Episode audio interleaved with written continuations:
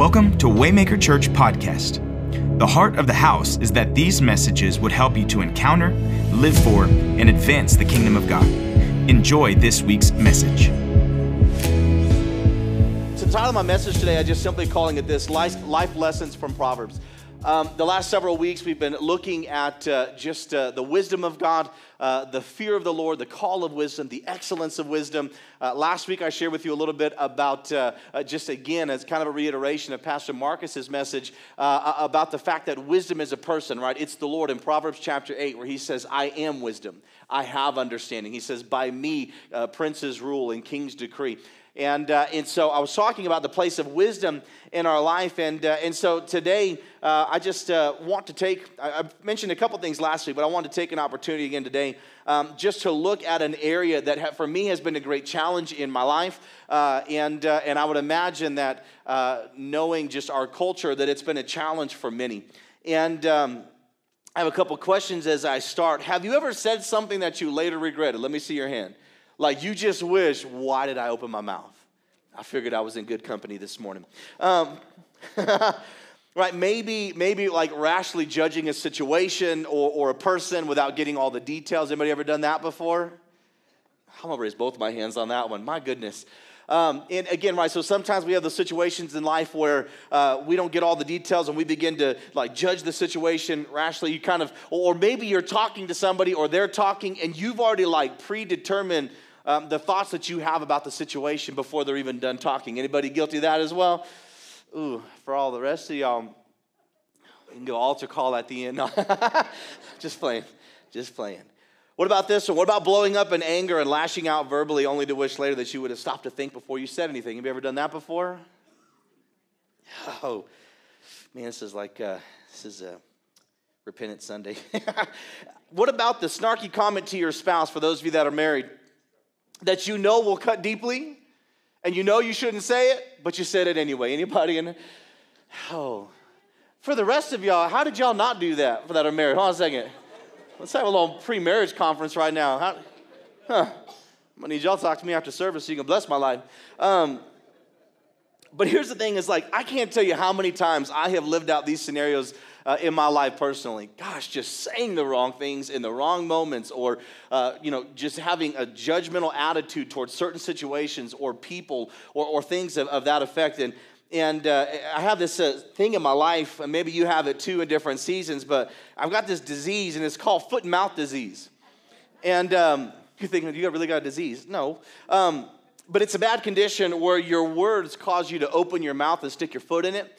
And uh, anybody have had that disease before? Yeah? Okay, cool. I just wanted to see if I was the only one. I was thinking about it. But here's the thing I remember throughout my life as a teenager, uh, man, just constantly speaking out of term. When I was in elementary school, maybe uh, if you guys remember, they used to like give the, the progress reports and stuff, and when you get your report card, and it would have all those little specific areas. And one of them was uh, needs to control talking, was like one of the things. And uh, now, how many of y'all remember back in the day, they would give you like an S for satisfactory or whatever? If they put an N, Oh, needs improvement.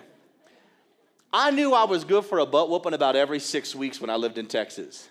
Because inevitably, on that one line, there was going to be an end. Like I didn't care what my grades were. like I didn't, I, if I had A's, B's, C's, whatever. I was just like, I don't care. My dad will be kind with me on that. But I know if there was an end, like right here on this line, I'm toast.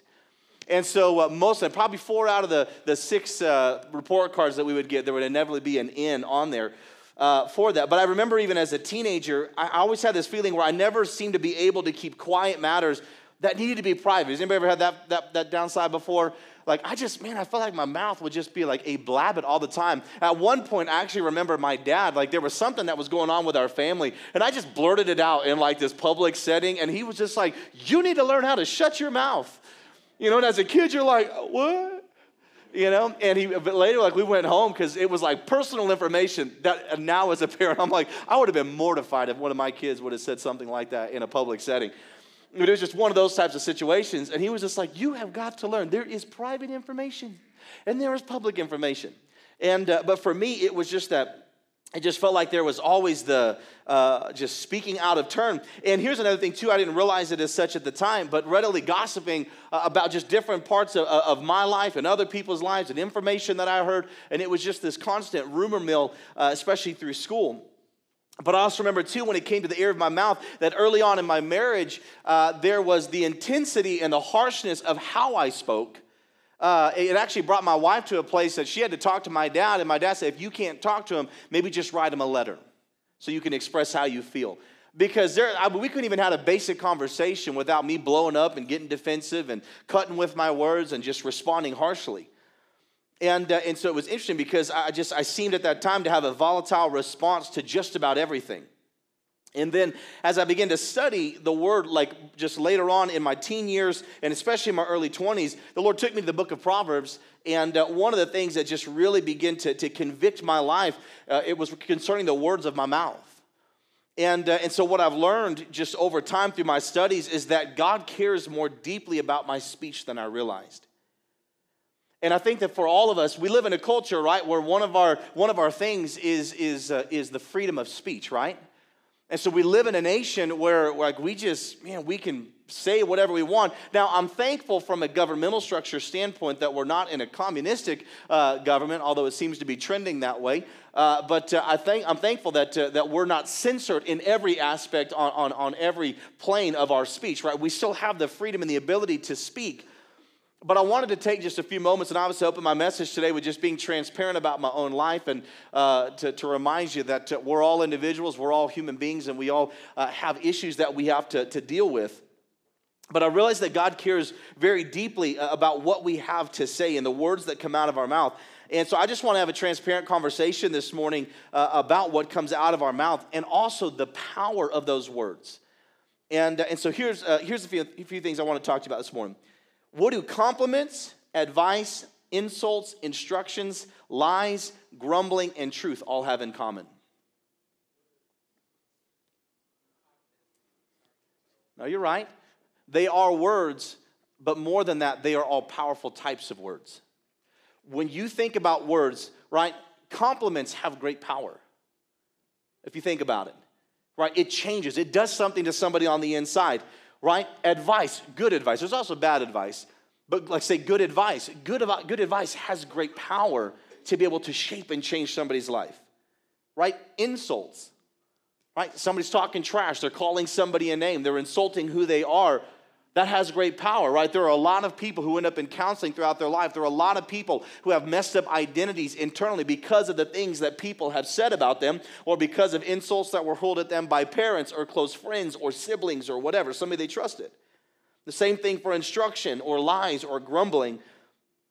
All of these things have in common that they are powerful types of words. And, and so, what's interesting to me is, especially, I was thinking about this just from a general dynamic, that words seem like such a small thing but in reality, they have a very massive impact. And, uh, and so, whether it's in the form of verbal speech or whether it's in the form of written communication, uh, it's important for us to recognize that the weight that our words carry, uh, one, that, that our words have weight that they carry, but also beyond that, the words that we speak have consequences that come with them. And that's, and that's from both sides. That's to good or to the negative. And, uh, and so it's important for us to be able to capture that uh, because there are things that result from that. And so the Bible actually has a lot to say uh, when it comes to words and how to handle them uh, wisely in both our heart and with our mouth. And so here's the thing that I want you to understand this morning. Words are not simply something that is vocalized through your vocal cords, right? That's just a random, you know, assortment of sounds that come out and so you can hear something. Words have power we have to realize that God spoke the world that you and I know into existence by the word of his power. It's Hebrews 11, uh, chapter 3. Now, what you also need to recognize is, is that you are made in God's image and after his likeness. So, everything that God does, he does it first by word. As he speaks the word, as he releases the word, that word carries with it a weight and a power that will actually take what he has said and he makes it an actual reality. Now, I'm saying this part, I'm not saying that you're fully God where you can speak and create worlds too, but I will tell you this that the words that you speak are creating your world that's around you. And I think it's important for us to understand that because words have power. Now, the cool thing in all of that is, is that the words that you speak, you have the ability to produce life. You can produce good things. Now, I'm not just talking about a name it and claim it. I'm not just talking about, um, you know, just a, what's the thing right now? They call it manifesting. So dumb. Sorry, y'all. Like, there, here's the thing they're trying to grasp spiritual realities from a natural standpoint. They are getting onto the fact, they're beginning to understand that, like, by, by speaking the power of your words, they're realizing that you receive things, uh, but they're going about it in a way that's devoid of God and its, in its foolishness. And, uh, but here's the thing is there is great power in your words that when you speak, things can be created, right? When you think about the life of a child, if you speak good things over them consistently, what are you going to find out? They're going to believe what you say. They're going to become what you say. They're going to begin to look at themselves from the framework that you're speaking over them. That's why it's our, that's why it's our responsibility as parents that we have to be very mindful, and grandparents at that, because you get a redo. Um, or you get to have the additional blessing of, of, of more. But there's an investment in the lives of people. So when you're speaking and you speak good over them, you speak favor over them, you speak blessing over them, gosh, like there's something powerful that comes as a result of that. But likewise, if it's the opposite of that, and if we're speaking curses over their life, you're never going to amount to anything. You're just stupid. And nobody can stand you. You're just such a screw up. Has anybody ever felt that before? Right? And here's the thing is like when you say those types of things and you see the head nods of agreement, likely it's because we're going back to the power of what those words did to the inner man. Right? And there are people who have a crippled life because of the power of the words that are spoken. And so the, the, the neat thing is, is we have an opportunity to be able to speak in such a way that it produces life and abundance and fullness in every arena of life. Amen? And it's because we're created in the image of God and our words have power. And so, again, I'm not saying that we have the ability to create a universe by our words, but again, our words shape the nature of the world around us. And, uh, and they do more than convey information, they have an impact. And so, uh, Proverbs chapter 12, verse 6, if you want to look there, I've got several scriptures, and so if you want to be able to turn with me, you can be turning pretty quickly this morning. But Proverbs chapter 12, verse 6, I want you to understand that our words have the power to destroy and to build up. And so it's interesting. So this is words to destroy. The, the words of the wicked are lie in wait for blood. It says, but the mouth of the upright will deliver them. So even we understand that, right? So a wicked speech is saying, hey, let's lie and wait for these people, right? Let's hurt them, let's rob them, let's do whatever else. It says, but the mouth of the righteous or the upright will deliver them. Right? So there's an ability to produce life and health in that. Proverbs 18 21 says that our words have the power of life and death. Right? Uh, uh, it says that it says death and life are in the power of the tongue and those who love it will eat its fruit. And so the question arises when we think about that that life and death is in the power of the tongue the question arises then are we using our words? All right you're the only one that knows this so are you using your words to build up people or to destroy them right? Or our words, are they seasoned with grace? Or are they filled uh, with hate? Or are they filled with love? Are they filled with bitterness? Or are they filled with blessing? Are they filled with complaining? Or are they filled with compliments? Are they filled with lust? Or are they filled with love? Are they filled with victory? Or are they filled with defeat? Right? See, all of these things in our words that we have to pay attention to the things that are coming out of our mouths. And, here's the thing what I realize for myself is that my mouth uh, often gets me in trouble. Like, I have to work really, really, really hard. And even after I work really hard, I feel like I still screw it up. And, and there's just certain moments where, again, just my, my mouth moves faster than my brain is processing. And that's not a good thing depending on the environment that you're in. And, uh, and so again, the, the problem is, is so often in life, we all know this, that you know that once something comes out of here, you can't readily take it back. Like once it is spoken, it's spoken and it has an impact in wherever, uh, whatever fashion it was spoken in. And so it's important for us to be able to, to recognize, and Proverbs talks a lot about it, about guarding the speech of our mouth. And, uh, and this is what God's desire is. God's desire is that our words would produce life. It's Proverbs chapter 10, verse 11. It says, The mouth of the righteous is a well of life, but violence covers the mouth of the wicked. So God's desire is that the words that come out of you would be a well of life. Now, when you stop and think about a physical well, right, it's something that is replenishing All right, now you can overdraw on a well and, and dry the thing up, but if you think about a well that has a great source at the bottom, right, at its base, and it's something that can just continue to be drawn upon, it brings refreshment, it brings life, because some of you know water is life.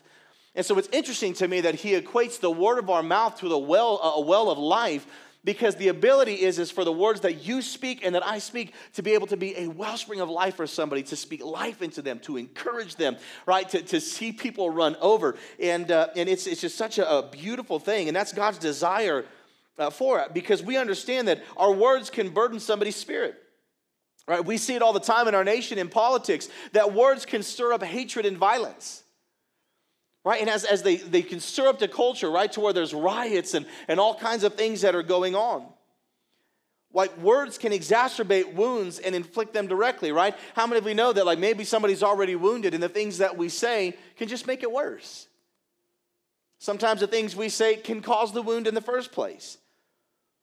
And so we have to pay attention to that. But what I also love about words is that they can also build up and be life giving.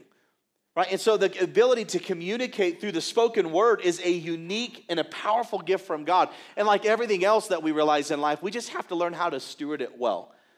Right? So, so we have to realize the, the words that we speak, the knowledge that we possess, the time that we have, the influence that we're given, all of these things, we just simply need to steward well. Right? Some of the ways that we can do this is, is simply by believing the best of the person, right? There are a bunch of us in this room right now. Is anybody in here perfect? No. I was waiting for like that one person to raise a hand, so I'd be like, that is awesome. Um, but like, are any of us perfect? We all know the answer to that. No. But culturally, so often we have an expectation of perfection from everybody else around us. Right? That they should drive perfect, that they should never say something wrong, uh, that they should never do something to offend me or to hurt me or whatever. And yet the reality of it is is we are all a group of broken people who are living life in a fallen planet that are trying to seek a righteous God. and we make mistakes. And when we make mistakes, like we need to learn how to have grace for one another. Instead of lashing out with our words, maybe we learn to listen so that we can respond with maybe something that can help them instead of something that destroys them. Listen, most people already know what's wrong with them. They don't need us to say it. Some people are oblivious. and maybe we need to look for a kind way to say it. but here's the thing is, is even in that part, because we laugh about it, you're thinking, I'll be that person. Just make sure that whoever it is that you're going to talk to that's oblivious knows how much you care before you talk to them. Because if you don't care for them, if you're not invested in their life, all they're going to see it at is, is, is criticism. That's what they're going to view it as. And when somebody hears criticism or they think that somebody's just being cynical towards them, their ears are going to turn off.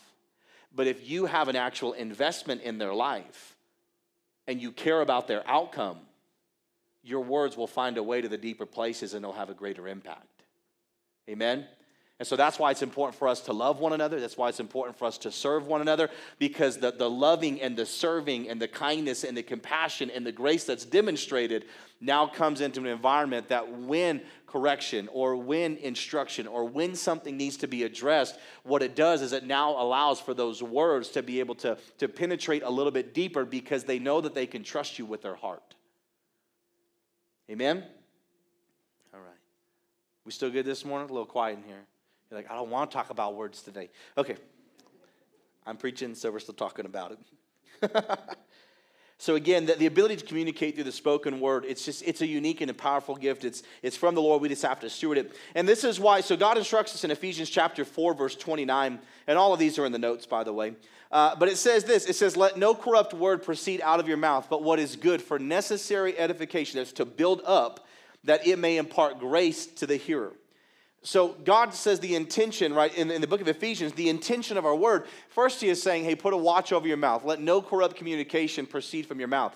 And we're going to look at that here in a second as to why, why that's important but the, the thing is, is, is God wants us to speak words that build up. He wants us to speak words that encourage. He says that it may impart grace to the hearer. Grace is not something that just something that you do before you eat a meal. Grace is the divine enablement of the Spirit of God for you to be able to do what you can't do on your own right? It's the anointing of the Spirit. So when we speak, what God is saying is the words and the power that they carry, what He desires and intends is for that word to be sown into somebody else. And that word sown into somebody else unlocks the potential and the, and the, and the power in the life that God has destined for that person. To be able to build them up, to encourage them, to help them to see what's possible. But if I do the opposite of that, right, I can just be antagonistic to somebody. I can just point out all their flaws, all of their mistakes. And what is it going to do? It's going to cause that person to become disconnected in life. It's going to cause that person to withdraw. And so this morning, if we can learn the power of our speech, the power of the encouragement, and to be able to speak into, the life, uh, into their lives what God has placed in us to be able to speak to them, it will build them up and encourage them. And what I love is the faith that arises in those moments because faith comes by hearing and hearing by the word of God. It's Romans 10 17. So as they hear the words of faith being spoke over them, the goodness of God being, over, being spoke over them, what happens is, is faith begins to arise. And when faith begins to arise, the Holy Spirit partners with that and it launches them into their destiny. And so here's the cool thing is imagine what it would look like in our families. Imagine what it would look like in our community if we all chose to be people who spoke in such a, such a unique and a powerful way that like destinies of people are just unlocked in, a, in a, just a powerful way across the board. Not just one person or a few people here and there, but every single person because of their God-given identity, the word of the Lord is spoken over them and encouraged and reinforced and encouraged and reinforced. Imagine what would look different. How many people could be impacted? How many people would be served? How many families would be changed? How many people would be captured in the next generation that would actually believe the good things that were said about them? Think of the ripple effect of what that could look like in the earth. Man, it could be powerful. And what that is, I talked about it last week of how in our lives that we're not, God's not called us to be perfect, but it's about us being able to crucify our flesh. And, and obviously, for, for me, what I've learned in my own life is I've got to crucify the speech that comes out of my mouth right? And I've got to renew my mind. But the whole thing is it's about bringing our lives into alignment with the kingdom of God, bringing our lives into alignment with what He desires, with what His purposes are in His ways. And it's just, once we do that, it's going to be such a powerful thing. And so, in, in this, the gracious nature of words build us up and, and encourage us. And on the other hand, again, we've all felt the injury of words before as well. And so maybe it's the criticism of a parent, the close friend, the harsh word of a coach or an instructor. You know, I actually walked on into Mexico State for football just because one of my high school coaches said I couldn't make D1. And so I legit, just with a chip on my shoulder, I went and tried out and made the team just so I could prove that I made D1. I didn't want to keep playing football, so I didn't continue because it hurt. Listen, some of them dudes are so big, it's like getting hit by a small car every play. Like when you're not that big, like you're maybe 185, 190 pounds, and you've got a 360 pound lineman that runs as fast as you, ain't no wisdom in that. It hurts. Just want to throw that out there. But it's interesting because, again, those words have power, and, and so the, the sharpness of those words can so often negatively affect itself, one's self perception of their identity. And, uh, and so the reality that words have so much influence should cause us to give careful attention to what we say. So I'm just going to give you some basic instructions for healthy communication. Uh, the first is this guard your speech, what we talked about a second ago in Ephesians chapter 4, uh, verse 29. Let no corrupt word proceed out of your mouth, but what is good for necessary edification, that it may impart grace to the hearers. And here's, here's the reason why. He says to guard our speech, because the words that proceed out of our mouth are a revelation of what's in our heart. If you want to know what's on the inside of somebody, just listen to what they say. You'll find out pretty quick. Jesus actually makes a statement that's recorded in Luke 6 uh, 45 and Matthew 12 34 and 35, which says this It says, A good man out of the good treasure of his heart brings forth good, and an evil man out of the evil treasure of his heart brings forth evil. For out of the abundance of the heart his mouth speaks. Right? So, whatever is in here in abundance is what's going to come out here. And so it's a good litmus test for our lives. Uh, because here's the thing if we realize today through this message that our words are a little off and we shouldn't be saying some of the things we're saying, we don't have to be condemned by that. We recognize it, we repent of it, and we ask the Holy Spirit to help us to change our speaking. That's, that's simply how this process works. Super simple. And, and what's amazing about this is we realize, wow, Lord, I've got if there if there's an abundance of evil or there are things that come out of our mouth, we're going, that should not come out, then inherently that stuff is evil. And we need to shift it and to change it to get it out of us. And so we ask for the help of the Holy Spirit to do so. And what does He do? He just simply begins to convict us. With my wife early on in our marriage, during that season, gosh, like it was a year and a half of listening to a message on the love of God every single day, all day. And I'm not joking. I went to work at, at, uh, at 5.30 in the morning and I got off. Uh, my shift was 6 to 3.30, but I had a 30 minute drive before and after to get in there. And I'm not joking. I listened to messages on the love of God on, on a it wasn't like a, an iPod or anything. We don't even have iPods anymore. Now it's just your phone. Uh, it was a mini disc player. Any of y'all remember those? They were very short lived, but it looked like a little CD that was about that big in this little plastic, and the mini disc player was like super thick and awkward and whatever. And it ate a lot of batteries. It didn't last as long. But I literally, for a year and a half, every day from 5.30 in the morning until 4 o'clock in the afternoon, had a message on the love of God going over and over into my ear because I realized that I needed the Word of God to change how I thought. I began to pray and ask the Lord. And I'm just giving you a practical thing. I began to pray and ask the Lord, when I'm about to say something stupid, would you please help me to recognize it? Did you know that sometimes I would recognize it? The majority of the time, I didn't until like right after I said it. And it was so frustrating to me during that time where I'm like, Lord, I'm like, I am such a jerk. I don't want to be a jerk. I want to be kind. I don't want to respond harshly. Will you help? What is it in me that wants to respond harshly? And the Lord began to show me uh, things from my childhood, things that I had learned, habits I had picked up on. Um, uh, how many of y'all, like, you have a toolbox, like on a truck or something like that, or in, in, a bin, and you're trying to pull tools out, and all of a sudden they all just like, some, there's like a little gnome in there that like weaves them all together so you can't just pull the tool out that you know you didn't put in the box all like woven up? What about ratchet straps? Anybody use those? Bungee cords, you didn't put them in there in a knot. It's been sitting in a bucket by itself, and all of a sudden, like you go to pull it out, and they're all like twisted and knotted, and you're just like, how was that even possible? Like it's crazy. It's a miracle. But I remember like some of the things I picked up on growing up, and even just anger and being and being quick to explode in those moments was a learned behavior. Because I watched my dad do it. And I remember when, and I actually remember the day I was, uh, I was at a, one of our places that we had on Spruce Avenue, and I remember I was going through my toolbox, and, uh, and it was funny because it was, it was like an exact representation of what I had seen my father do. And, uh, and I remember I, I, opened the toolbox, I was trying to grab something out, it got hung up on whatever, and I did, and I actually remembered watching him do it, and I ended up doing the same thing. And I remember reaching in there, finally just ripping the tool out, and I threw it in the toolbox as hard as I could as I screamed at it. My neighbors probably thought I was nuts. But I remember that moment, and the Lord showed me that. He said, You're just simply doing what you've been taught to do. I was like, Oh. And so, what's cool about it is when we ask Him, He will reveal those types of things to us, and He'll teach us how to change it. He'll teach us how to guard our mouth and guard our heart so that we can, we can speak effectively. And, uh, and so, through that season, I would like to tell you that I have completely matured in this area, but my wife is sitting right there and she'll be like, Liar. have a lot of great days, and uh, then there's the rest of them. like I'm, I still feel like it's better than what it used to be, but I still have my moments where you just like driving the car, you're like idiots, like you know, like just people driving crazy, and you're just thinking, I wish you would pull over, you know, like that's just in case y'all wondering. If you ever wanted to have decals for your car, you never will from us. Because when you get angry at whoever driving, I don't want them to know what church you go to. Our vans, I laugh about it. I'm like, we don't have the name on there. I'm like, there's a reason for that, man.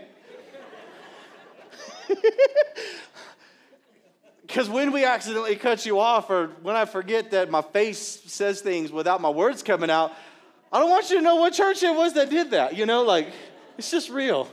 Just want y'all know you're normal, because good Lord, we're not going to have decals. Good luck.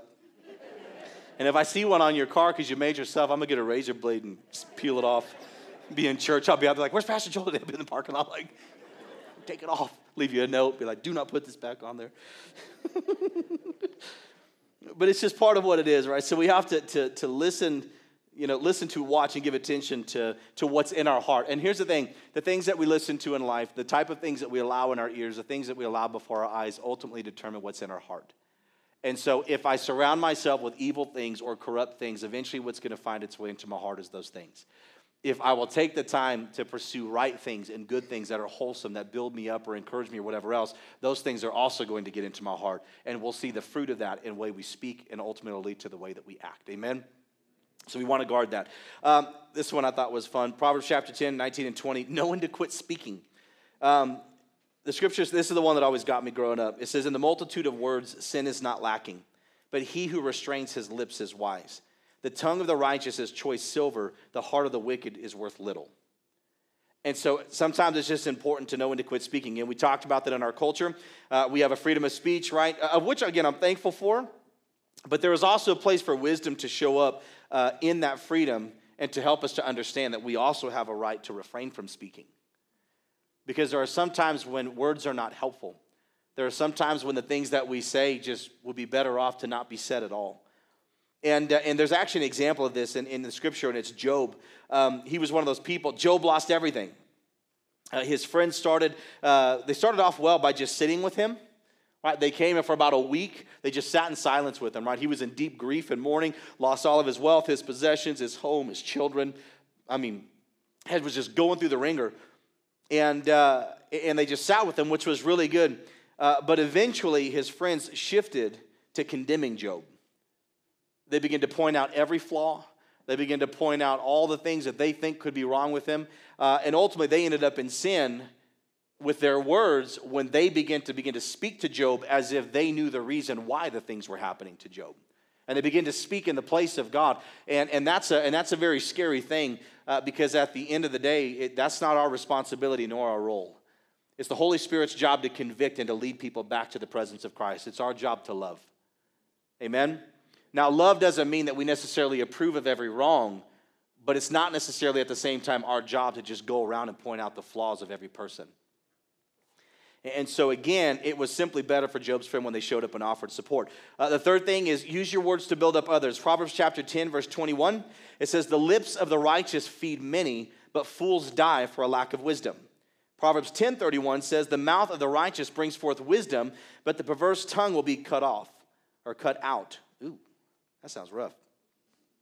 So here's the thing is, is, is, use your words to build up others, right? The, the, the lips of the righteous are to feed many. It says that the mouth of the righteous is to bring forth wisdom, right? So we can actually encourage and spiritually feed others just simply by the words that we speak, and that should continue to be our desire. Now, here's the thing is uh, Hebrews chapter 4, verse uh, 24 and 25, it says this It says, And let us consider one another in order to stir up love and good works, not forsaking the assembly of ourselves together, as is the manner of some, but exhorting one another. That's encouraging one another, uh, and so much more as you see the day approaching. The day approaching that he's talking about is the coming and the return of the Lord.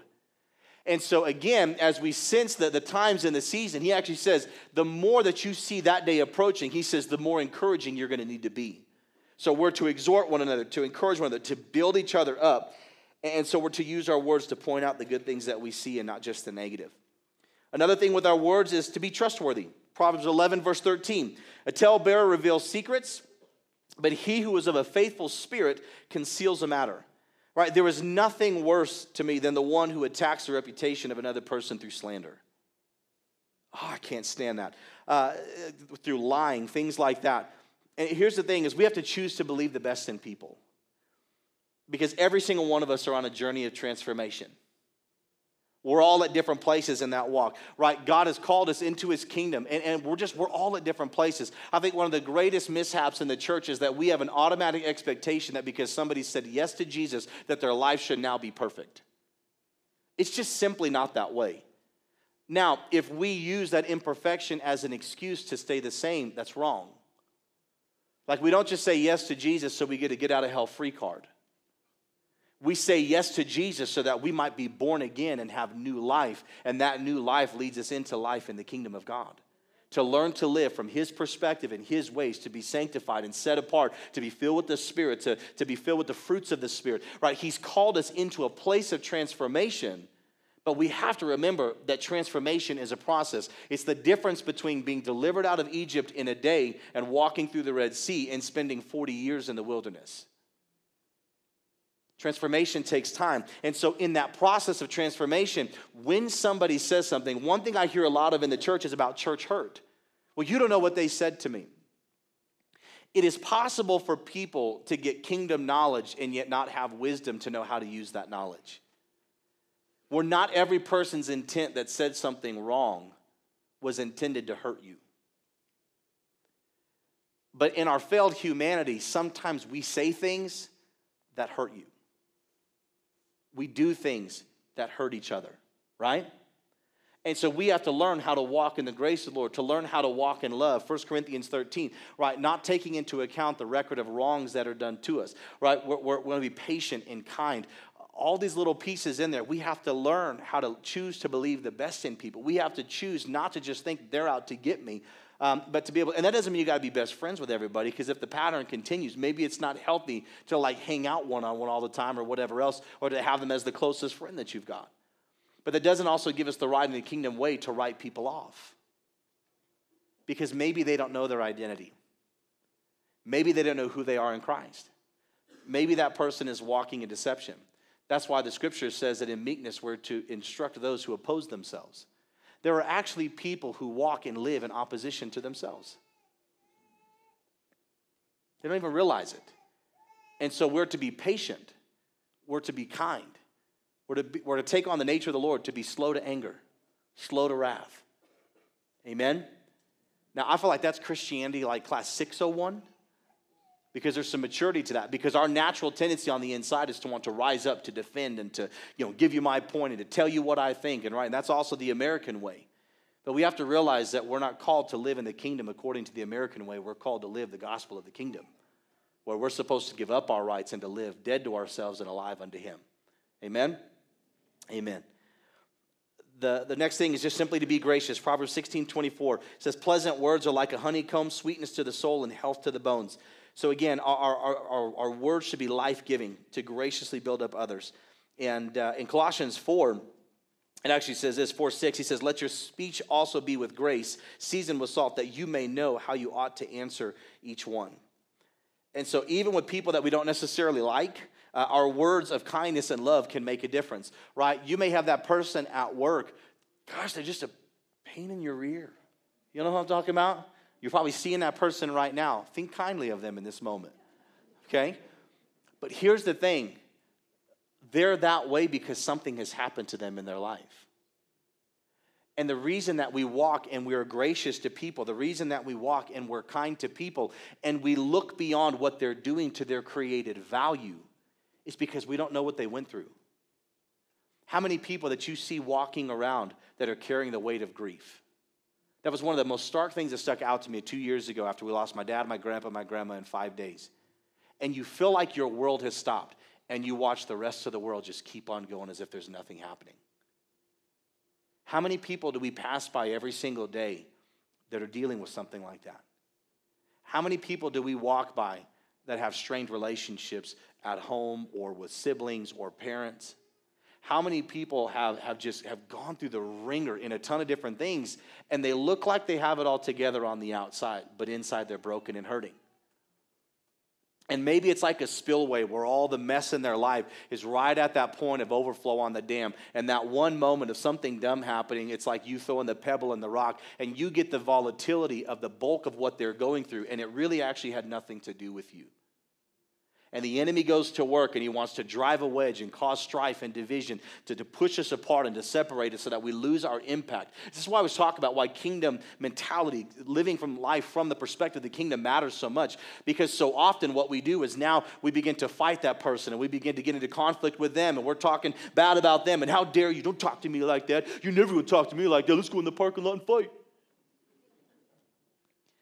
right? And, and, conflict begins to ensue and things begin to happen. And yet the reality of it is is that situation had nothing to do with you. It had everything to do whatever, with whatever else was going on in their life. And so when we're gracious when we're kind when, we are, when we're paying attention to those things we can look beyond the moment. We can look beyond the harsh response to actually see the brokenness of the person. And then we pray for wisdom and we ask the lord to give us words to be able to speak into that situation and instead of calling out the negative thing that they just did, I can now call out the righteousness of God and what I see the Lord doing in them. Amen? Amen. So the last thing I have on that is to choose a soft answer over harsh words. Proverbs chapter 15, verse 1. And this is basically an overflow of what I was just telling you. A soft answer turns away wrath, but a harsh word stirs up anger. This would be a good one. I had to learn this one very specifically in my home early on is that when I would share that snarky comment, that cutting comment, inevitably it would stir up more conflict in the home. And that's why he says, he says, a soft answer turns away wrath. You see this a lot too in our culture where, let's say, road, road rage incidents or just stuff between people. If we could handle our emotions in that moment, have a little bit of emotional intelligence to recognize that we don't have to lash out, that it's possible to stop, to think, and to respond versus reacting. And when we do that, when we have that, that soft answer, what it does is it turns away wrath because we understand that the wrath of man does not produce the righteousness of God. And so, our ultimate desire, again, is to serve Him and to walk in righteousness. And so, when we learn how to respond in a kind way without wrath, what we're actually doing is we're exuding the very nature of God in the earth. And it gives us the opportunity to have influence and impact on somebody else by simply guarding what we said. Because when we use harsh words or attitudes, it can create anger, bitterness in others. Uh, and Proverbs tells us again that, that that gentle or soft answer is what will help us to avoid that. And so, the closing of my message today is just simply this. There's undoubtedly going to be times when we mess up right? I keep sharing mine that like i've not matured in all of these areas. Uh, i know today is more of a teaching than a preaching. And uh, i haven't put anybody to sleep today. Do y'all know that i count every week while i preach? This is a squirrel moment. But did y'all know that like i won't point you out in service but my record so far is six in one service awesome the best one of those is that most people like i don't know how y'all do there's a few of y'all that can like sit there and actually close your eyes and just stare like it's amazing. Like you don't head bob. Um, and so awesome for you. Others, you got the head bob. I, I can watch the eye crosses, which is super cool. My favorite though, I was on that day with the six, was the head back, full on mouth open. Dude, I was waiting at some point for the snore, but it never came. And I was thinking like that would have elevated the day. But um, I just want to throw that out there. Um, but here's the thing in the area of our speech and in the area of our words, right, there's undoubtedly going to be times when we mess up, right? It's going to happen. We're going to say the wrong thing. We're not going to be able to take back what we said. And so, what do we do in those moments? Just a little practical teaching. What do we do in those moments? The first thing that we can do is we repent, we ask the Lord to forgive us. The second thing that we do is we seek forgiveness we go back to that person, right? If there is an issue, we call it the, the, the, the, Matthew 18 principle, right? If you have something against someone, if something has happened, you can go back to that person and you can just seek forgiveness. Now, here's the deal they don't have to forgive you, but that doesn't mean that you didn't repent about it and you did the right thing to go and to talk to that person. There's something about humility when you go back to a person and you humble yourself and you say, you know what, I'm sorry. But that sorry has to be coupled with a, a, genuine response and a genuine action to change. I think one of the times where a lot of times, how many times you have people, maybe you have people in your life that are just like all the time, oh, I'm sorry, I didn't mean that. Oh, I'm sorry. But they just do the same thing over and over and over and over and over. You see the lack of genuineness in the apology based off of their actions. But if we're able to come back as believers with humility to say, I'm sorry, and it's coupled with the corresponding action that affirms the words that we spoke, there's great power to that. And the Holy Spirit goes to work and he mends relationships and, and he heals broken hearts and he brings disunity back into unity and into alignment. It's a powerful thing. So we can repent and seek forgiveness. And here's the thing we also can renew our mind to make a change for the future so that we don't repeat the same mistakes.